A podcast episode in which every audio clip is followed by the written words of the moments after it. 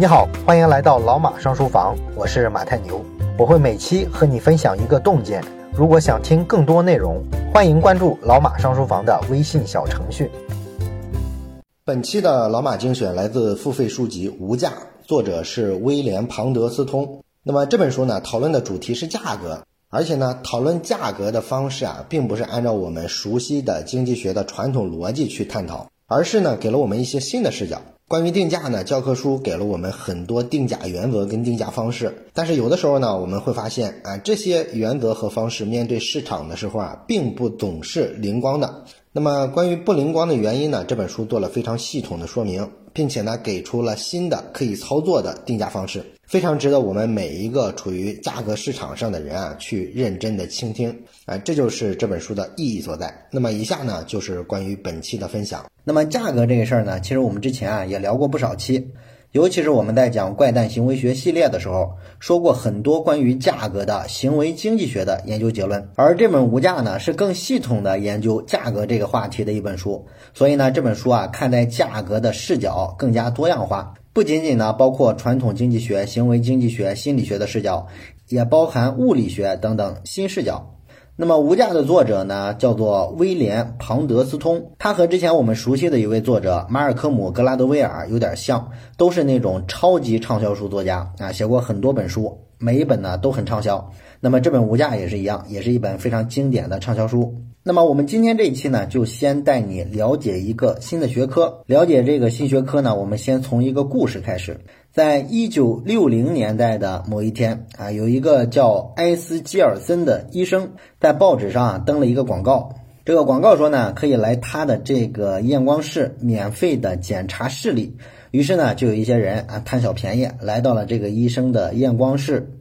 埃斯基尔森医生啊开始给大家验光的时候呢，他在墙上投射了一些三角形，然后呢，请这个病人啊目测一下这些三角形的投影高度有多高。病人呢就照着做，但是测了一会儿之后啊，有些病人啊就开始出现烦躁的情绪，有些人呢就觉得有点头晕。而像这种情况呢，医生是心知肚明的啊，他甚至啊挺高兴，赶紧记录下来病人出现这些异常的时间。哎，为什么会这样呢？病人们不知道的是啊，实际上啊，他们参与了一项学术研究。那么这项学术研究呢，其实有一个很有意思的缘起。也是在六十年代的时候啊，当时纽约要建一栋办公大楼，那么按照地段来算的话，建成之后啊，那栋大楼的租金会非常的昂贵。但是呢，唯独就是有一个问题啊，这个楼层太高了，建筑师跟工程师们啊就很担心，说这个刮大风的时候啊，住在顶层的人会不会感觉到这个楼房很摇晃呢？如果摇晃的太厉害的话，这个用户体验就太差了。所以说呢，他们就想弄明白这个问题，想知道啊，到底多大幅度的晃动会引起人类感官上的这种察觉。如果知道这一点，他们就可以把这个摇晃的幅度啊控制在人的感官察觉之下啊，这样呢，这个建筑啊可能就质量比较好了啊。于是呢，这帮工程师、设计师就找了一个叫保罗·霍夫曼的研究人员，让他呢来研究一下这个问题。那霍夫曼呢就修了一个房子，这个房子底下呢有一套液压装置，利用这套装置呢可以让这个房子啊。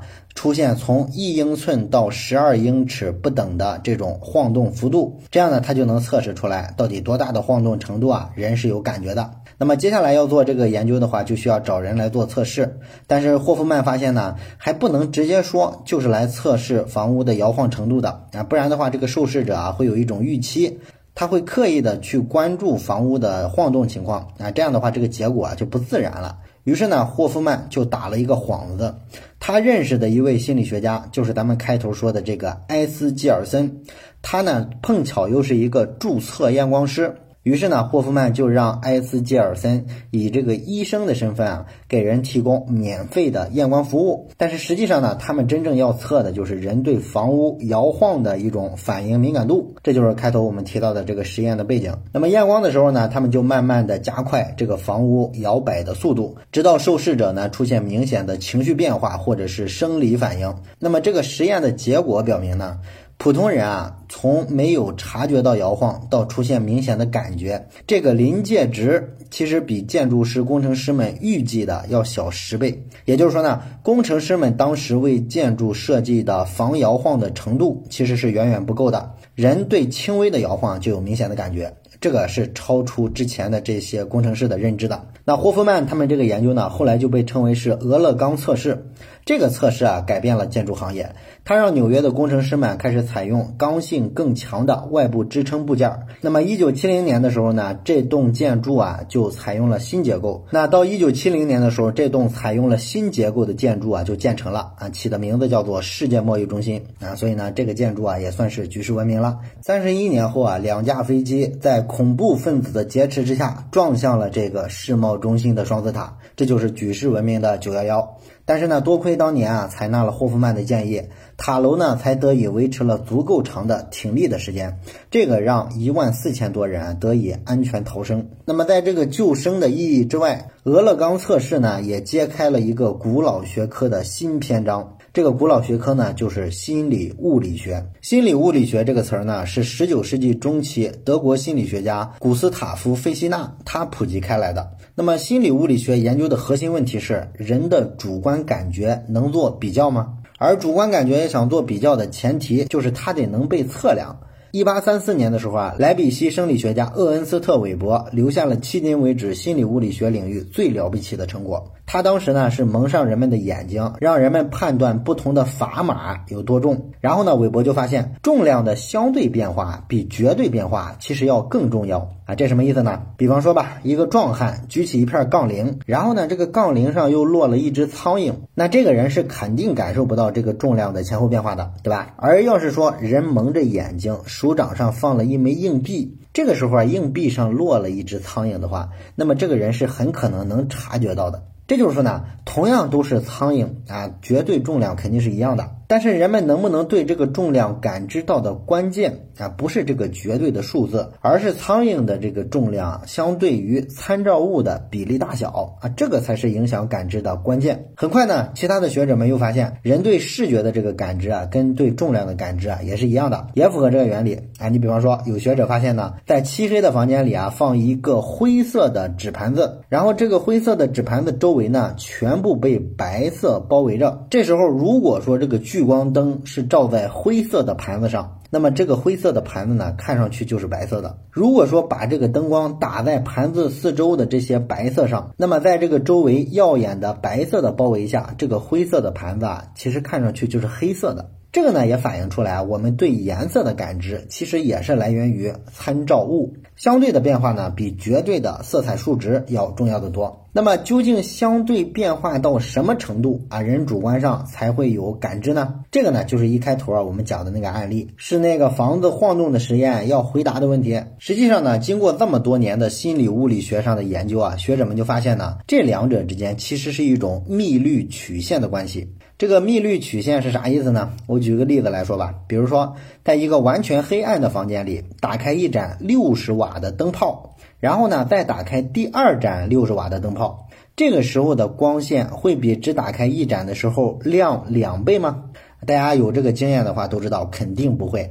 亮嘛，肯定是会更亮的，但是肯定不会亮上两倍。那么严谨的实验去测这个数值，发现呢，要想让人在主观上感觉。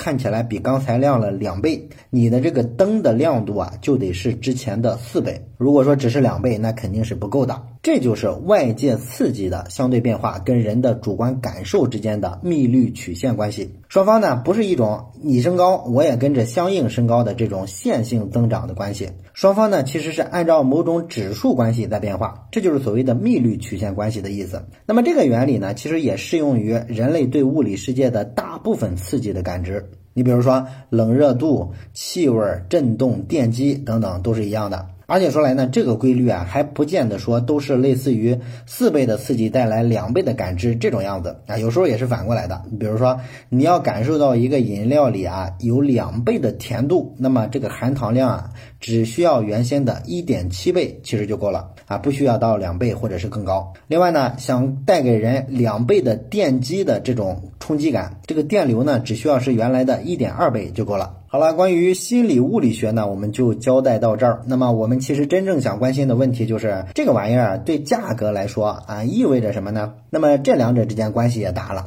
我们对价格的感觉啊，觉得某个东西值多少钱啊，它是贵了呀还是便宜了？这是由什么决定的呢？经济学告诉我们，是由商品的稀缺性的高低决定了它的价格。可是呢，要是按照这个定义的话，商品的价格应该就是确定的啊，因为稀缺性至少在短时间之内你是没法改变它的，是吧？这个东西少就是少，多就是多啊，没法那么快生产出来。所以呢，如果说某个节点的价格，那么它应该是非常确定的。可是呢，显然在心理物理学这个领域看来，这是不对的。其实我们之前啊讲过《黑天鹅》，讲过《思考快与慢》这些书。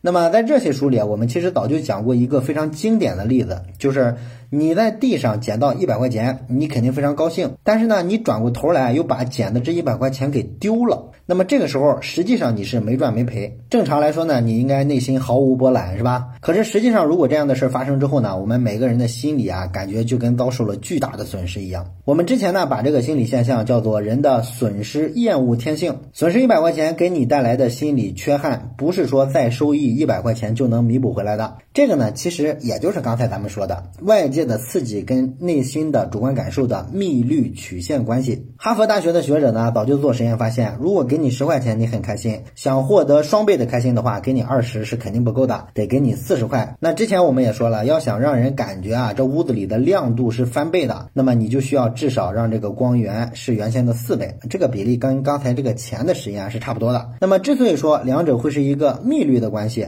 也是跟前面说的是一个意思，也就是说，对钱多钱少、价格贵、价格便宜的这种主观感知，也是要靠参照物的，而不是说去看这个绝对的数量。我们对价格的相对变化非常敏感啊，但是对绝对变化呢并不敏感。我们之前呢常说这个锚定效应，最典型的例子呢就是餐厅里的这个菜单啊，吃饭的时候，如果说这个菜单上十五块钱的炒土豆丝旁边有一道菜啊卖一百块钱，那么这就看上去很贵很贵。但是如果说你把这道菜放在八百块钱一道的菜旁边，那么它就显得很物美价廉。其实这个锚定效应呢，说的就是我们对价格的感知啊，是取决于它的相对刺激，而不是说绝对的数字。所以说呢，当你白得十块钱的时候，你的参照物是什么呢？你的参照物是之前你一分钱没有白得，那么你自然会非常的高兴。但是呢，如果你想让这种高兴翻倍，那么参照物就变了，参照物就不是零了，而是变成了白得十块钱。所以你必须得在白得比这十块钱。明显更多的钱才有可能让你快乐翻倍，哎，这个呢就是所谓的对比的刺激，这就是锚定。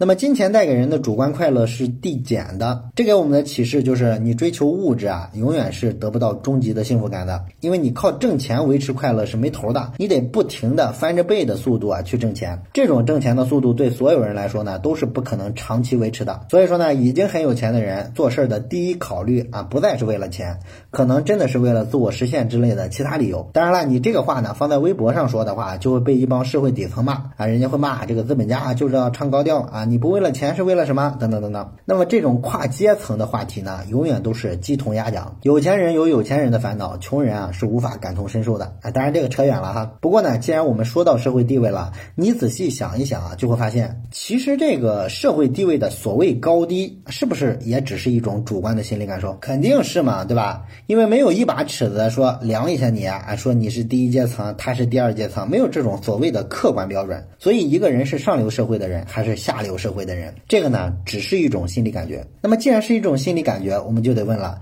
这个社会阶层跟钱有关系吗？答案是当然有了。心理物理学的研究就显示呢，你想让自己感觉自己所处的社会地位提高了一倍，那么你的收入对应着就应该是先前的二点六倍。那么看起来呢，上流社会的门槛确实是很高的。啊，每往上提高一个阶层啊，就要财富增加非常非常多，越往上呢，增加的越多。哎，这是一种很有意思的研究。还有心理物理学家呢，研究了盗窃的严重程度跟财务价值之间的关系。大部分人会认为呢，凡是偷东西肯定都是错的，盗窃的这个金额多少反倒是一个次要问题，它这个性质就不能容忍。可是实际上呢，根据刚才我们说的这个幂律曲线的关系，在真正偷过钱的人的眼里。偷六千块钱只比偷一百块钱坏两倍，也就是说，偷六千块钱的心理负罪感才是偷一百块钱的两倍。所以呢，这似乎是一个只要偷了就越偷越多的一个鼓励机制，对吧？这些研究呢也是非常有意思。